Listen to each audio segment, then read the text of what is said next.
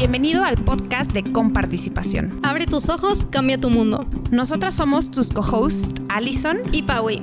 Este es un espacio para conversar, compartir experiencias y seguir aprendiendo. Recuerda que a todos nos toca poner de su parte para construir una mejor sociedad. Empezamos. Las opiniones expresadas en este episodio pertenecen a Paui Canales y a Alison González y solo a ellas. Si cometemos un error en este episodio, recuerda que el que se enoja pierde. Hola a todos, ¿cómo están? Aquí estamos en un nuevo episodio después de muchísimo tiempo. Y bueno, hoy vamos a hablar de un tema súper interesante e incluso histórico, que es del siguiente año, pues empiezan las elecciones. Y el tema principal aquí es que hay dos mujeres candidatas con grandes posibilidades de ganar. No sé qué piensas tú de eso, Alison. Yo creo que es un gran tema y muy ad hoc a nuestros tiempos. Eh, no sé si fue estratégicamente planeado para que tuviéramos dos mujeres candidatas. Yo creo que realmente o realmente sean dos mujeres que tengan mucha mucha preparación y, mucho camino recorrido. Ya lo platicaremos. O sea, lo, pongo en la mesa solamente para pensar el momento en el que estamos viviendo. Yo no recuerdo, no sé si tú, Pagui, y creo que no ha habido este candidatos, eh, candidatas, dos candidatas mujeres y con posibilidades de ganar. Y con posibilidades reales de ganar, eh, al menos en la historia de México, eh, la presidencia. Así que bueno, es un, es un tema que a mí la verdad me emociona. Eh, me hace ser muy crítica. Yo como mujer, digo, hay muchos temas dándole vueltas, ¿no? Y a ver, no son las únicas, no son los únicos candidatos, hay más, sí, sí, sí. o habrá más candidatos, pero realmente yo creo que al día de hoy la disputa está entre entre ellas dos. Ellas dos. Bueno, a ver, Claudia Sheinbaum y Xochitl Galvez, ¿verdad? Sí. Sí, sí, sí. Entonces, ahí está el tema. Yo creo que me, quisiera concentrar en ellas dos, un poco conocer sus perfiles, eh, pues de qué partidos vienen, ¿no? Y pues llegar a ciertas reflexiones, ¿no? Porque em, platicábamos fuera del stage, ¿no? Que, a ver, el chisme bien pues. No, ya estamos deseosas de, de, entrar al tema. Y uno de los temas, por ejemplo, es el de cuota de género, ¿no? Sí que se ha votado en la Cámara de Senadores, de Diputados, pues para que 50-50, eh, ya sea en cuestiones de, por ejemplo, de que haya el 50% de los legisladores sean hombres, el 50% sean mujeres, ¿no? Sí. Y creo que de fondo entiendo la iniciativa. Claro, se entiende porque cree, o sea, uno cree que puede ser beneficioso, no sé si se diga así, o sea, que puede ser bueno para la mujer, pero ya analizando un poquito más, pues, o sea, si si hay hombres más eh, capacitados para un puesto, pero pones a fuerza a una mujer porque todavía no, todavía no llenas ese, tipo, ese 50-50, todos pues perdemos. ajá, todos perdemos. Sí. no, y aparte, justo porque creo que frenas el desarrollo de las mujeres, ¿qué es lo que queremos? Que, haya mujeres cada vez más desarrolladas, más preparadas y que obtengan estos puestos. Claro. Eh, pues por toda su experiencia, ¿no? Y por todo su conocimiento, no por una política 50-50. Claro, y que las mujeres somos capaces, somos súper capaces, pero el hecho de que nos den un puesto solamente por ser mujeres, la verdad es que no creo que sea algo bueno ni para nosotras ni para México. Totalmente de acuerdo. Pero bueno, el punto es que el día de hoy tenemos dos mujeres candidatas y yo creo que aquí está el tema, vamos a desmarañarlo un poquito. Em, traigo mi acordeón, así que voy a leer un poquito sobre quién es Claudia Sheinbaum. Digo, a veces no necesitamos hablar de ellas, ¿no? Porque ya están en todos lados. en, todos los muros ya sabemos cuál es el eslogan de promoción y la ubicamos en la tele y demás. Sí, no, vas manejando y ahí ves el...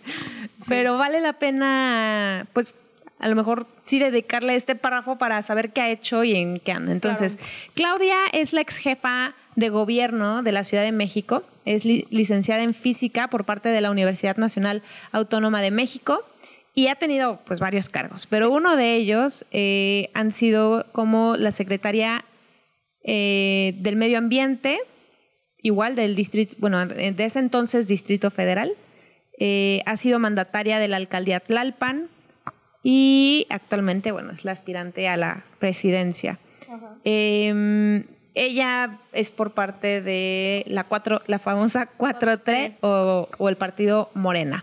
No sé si tú quieras presentar a Xochitl Galvez. Bueno, ella, la senadora de la República, eh, Xochitl, es ingeniera en computación por la UNAM y es una exitosa empresaria tras haber fundado High Tech Services y OMEI y entre el 2003 y 2006 fue nombrada directora general de la Comisión Nacional para el Desarrollo de los Pueblos Indígenas. Desde el 2018 se ha desempeñado en la Cámara de Senadores y ahora es aspirante por la FAM. Xochitl busca recuperar la presidencia para la coalición conformada por el PRI, PAN y PRD, que es el Frente Amplio, ¿verdad? Amplio por México. Ajá y así como también convertirse en la primera presidenta de nuestro país, porque como ya lo hemos mencionado, pues han habido candidatas para, eh, la, para la presidencia, pero ninguna ha llegado a lo que estas dos han estado llegando, pues con el peso que tienen ahorita. Claro. Y alguna de las reflexiones que a mí se me vienen a la mente es que en realidad son mujeres que ya han desempeñado puestos políticos, por Sí. lo tanto creo que pudiéramos hacer el ejercicio de ver un poco su trabajo en el pasado para imaginarnos cómo podría ser eh, pues el trabajo en el futuro como Claro. como pre- como mujer como la primera mujer presidenta en México Sí, ¿no? sí, sí. Sí, lo Eh, bueno es que lo bueno que yo veo aquí, puede, puede que estoy mal, es que ya tienen experiencia y no salieron como que de la nada. No sé, como que eso, eso lo veo bueno, que, que sí han tenido trabajos anteriores y que pueden llegar a tener experiencia. Claro. Pero además de eso, claro que pueden tener sus fallas. Porque digo, por más experiencia que tengamos, a veces no aprendemos. Claro. No, y aparte, yo creo que este podcast lo último que busca es decirte por quién votar. O sea, creo Claro, que eso para no está nada. padre. Nunca Sí, no. hemos querido decir vota por tal o tal. Pero sí es Pero cierto. vota por... No, es broma. pero vota por Pago y Canales. por favor. Este, pero es cierto que eh, es útil conocer los valores de estas personas, su Claro. trabajo, su desempeño, pues para tratar de poner tu voto en las manos de, De quien creemos candidata. que mejor lo podría lograr. ¿no? Claro, ¿verdad? Porque si hiciéramos, usáramos un voto así, digo, nada más llegar yo a votar por quien sea, pues la verdad es que no sirve de nada mi voto y puede que le, estoy, le esté dando mi voto a alguien que le va a hacer mucho daño a México. Entonces yo creo que por eso es súper importante, la verdad, informarnos antes de llegar a votar. Claro. Y algo que también valdría la pena rescatar, bueno, resaltar más bien, es que son dos, dos mujeres, pero entre comillas ri- rivales, ¿no? O sea, una Sí. representa la, la- a la oposición, Sí, ¿no? sí, y la otra, o sea, a ver, Xochitl representa la oposición de, de los que no están de acuerdo con la famosa 4T. Ajá. Y eh, Claudia representa todos los valores institucionales de lo que ha querido construir la 4T. Eso, Cua- Claro, tendría todo el sentido de decirlo porque, a ver, no, no- es información que ahí está y que todos sí, lo, sí, sí, lo o sea, sabemos, y ¿no? lo- ella misma ha dicho pues lo que es y pues es parte del mismo partido de la Exacto, 4T, entonces no habría por qué Entonces, bueno, eso em, es lo primero que se me viene a mi mente. Otra cosa es que habrá que considerar pues el tema del voto, ¿no? Es Sí. este ejercicio ciudadano al cual no solamente todos tenemos derechos, sino yo diría que también tenemos la Obligación, claro. de ejercerlo en cuanto eres eh, mayor de edad. No, Sí. no obtienes tu INE para irte de fiesta O- solamente. ¿Dónde es en donde dicen de que ah, un gran poder lleva una gran responsabilidad? En la de? Spider-Man. Ándale, sí, Sí. pues justo, vamos a tomar como ejemplo eso. O sea, si, si tenemos el derecho de algo, pues úsalo y incluso esto es no solamente úsalo, sino tienes la obligación casi casi de, de usarlo. Sí, de hacer, de Ajá, hacer efectivo Tienes una tu- responsabilidad muy grande. Estaba eh, leyendo que hay cerca de 30 mil jóvenes que se convierten en votantes para estas elecciones. O sea, pues yo. tú eres un caso. De hecho, ¿no? sí. O sea, hay 30 mil nuevos jóvenes, bueno, no sé si nuevos, ¿verdad? Pero dentro de la, del rango juvenil, Sí. este, que tengo entendido que es hasta los 29 años de edad, de los 18 a los 29 años de edad, Ajá. hay 30 mil votos que se pueden ejercer en estas elecciones. Entonces, bueno, yo creo Sí, es un que chorro, la neta. tenemos O sea, el deber de despertar conciencias. Igual, no te voy a decir por quién votar, pero sí haz, haz, eh, útil esta posibilidad tuya para votar por quien crees que mejor representa tus valores. Claro. Ahora, yo creo que también es cierto que como, no solamente como mujeres, pero estamos obligadas a, a exigir. Porque sin, o sea, bueno, a, a ver, yo te soy sincera, a mí no me convence, no me convencen del todo o del nada a veces estas, estas dos mujeres candidatas, ¿no? Pero lo veo con seriedad, porque quizás son las dos personas que están más cerca de la presidencia, de la, de la siguiente presidencia.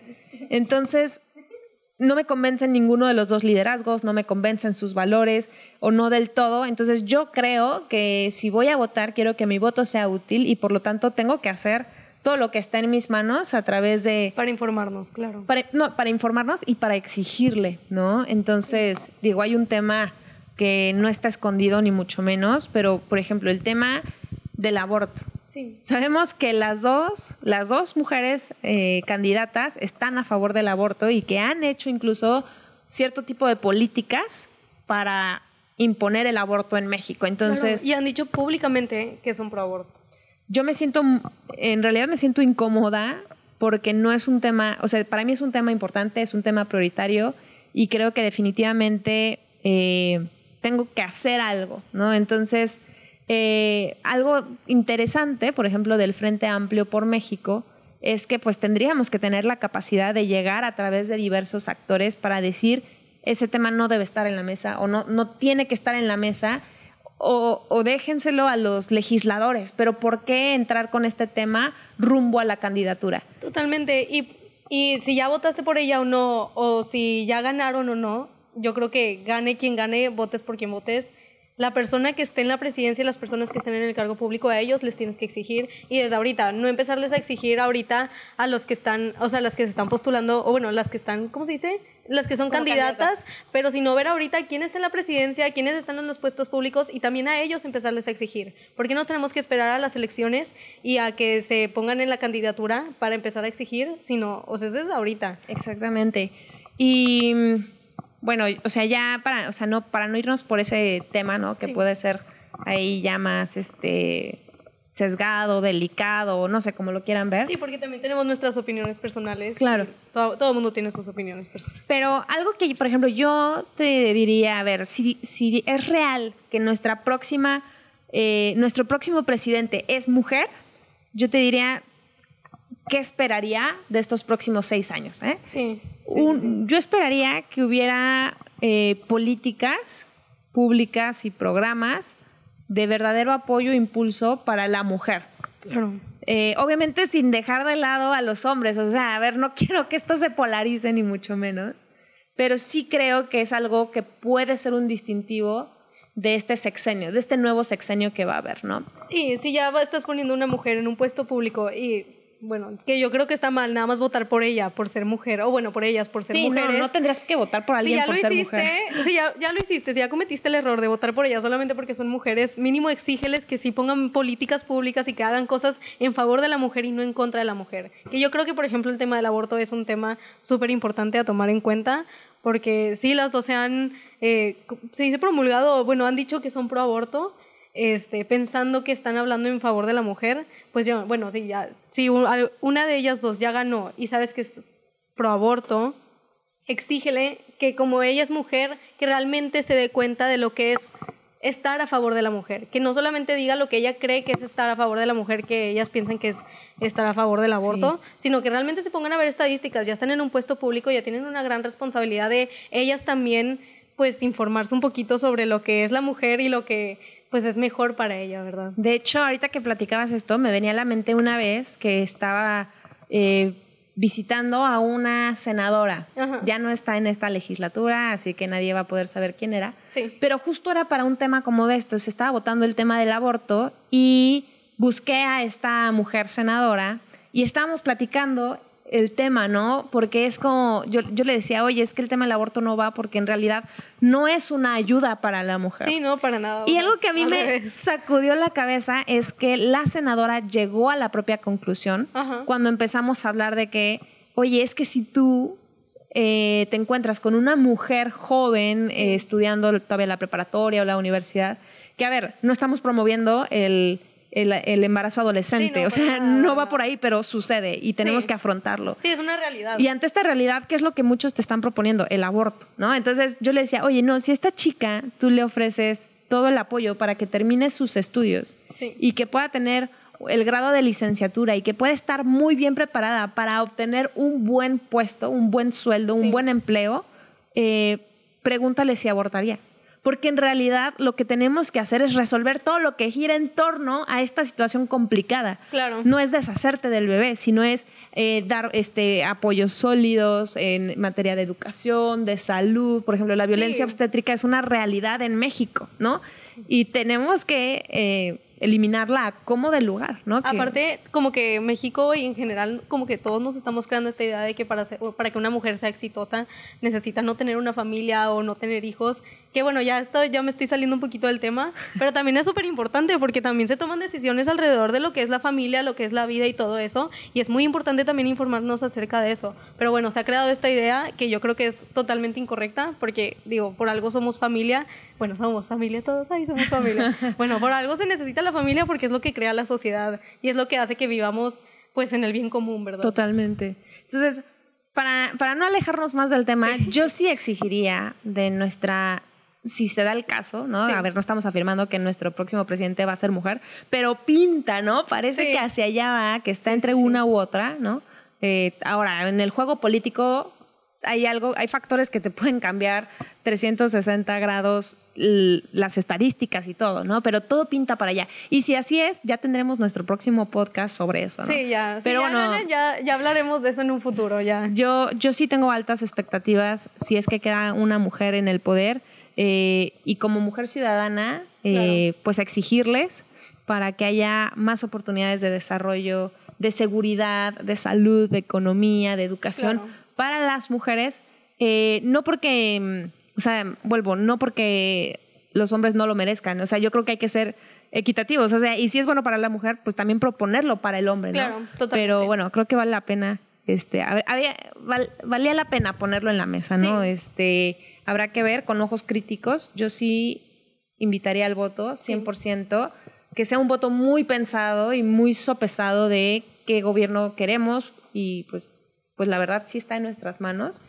Este, pero que no se quede ahí. Yo creo que es el inicio de eh, la vida de un ciudadano responsable. Claro. ¿Qué es lo que le resta? Ser súper comprometido donde te toca. Si estás en, en tu colonia, pues reportar el bache, reportar las situaciones de inseguridad, reportar la falta de luz, reportar lo que tú quieras, ¿no? En Sí, lo que se trabajo. necesite, lo- las necesidades básicas que muchas veces ni siquiera las exigimos. Exacto. Pero sí, yo digo que sí, ya la promoción se está dando en favor de, o sea, en favor de ellas, la promoción se está dando de que, ah, es que son mujeres, deberías de votar por ellas así, que está mal, como ya lo había dicho, pues usémoslo también a nuestro favor. Bueno, ya están haciendo mal ellos, vamos a usarlo a nuestro favor. Si estás diciendo que, que eres buena presidenta o que vas a ser buena presidenta porque eres mujer, pues entonces te voy a exigir un chorro y te voy a decir, como eres mujer, por favor, o sea, te voy a exigir mucho y te pido que, que cumplas todo, no robes, no hagas esto, no hagas lo otro y haz... No nos pues, dejes mal parados, Ajá, no nos dejes mal paradas a las mujeres, porque si ya estás promocionando, si ya te estás promocionando a ti misma como soy mujer y soy lo máximo, pues hazlo. O sea, eres mujer y eres lo máximo, entonces hazlo, mínimo, ¿sabes? 100%. Sí. Pues bueno, ese es el tema. Yo creo que más que agotarlo, estamos abriendo apenas el tema de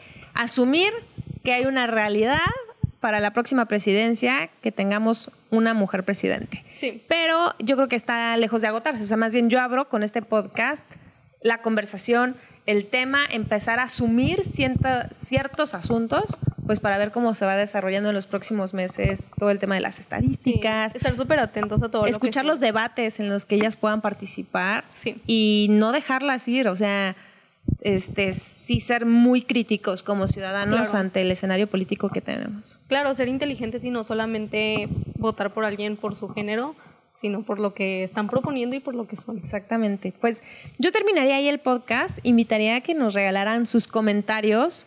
A yo ver sé, qué piensan. híjole, creo que se puede ser muy polémico este episodio Sí. por muchas otras cosas que están alrededor, pero creo que una forma de participar es comentando respetuosamente tu Claro. opinión y pues por supuesto crear puentes y diálogos. Así Sí, que haciendo valer nuestra voz.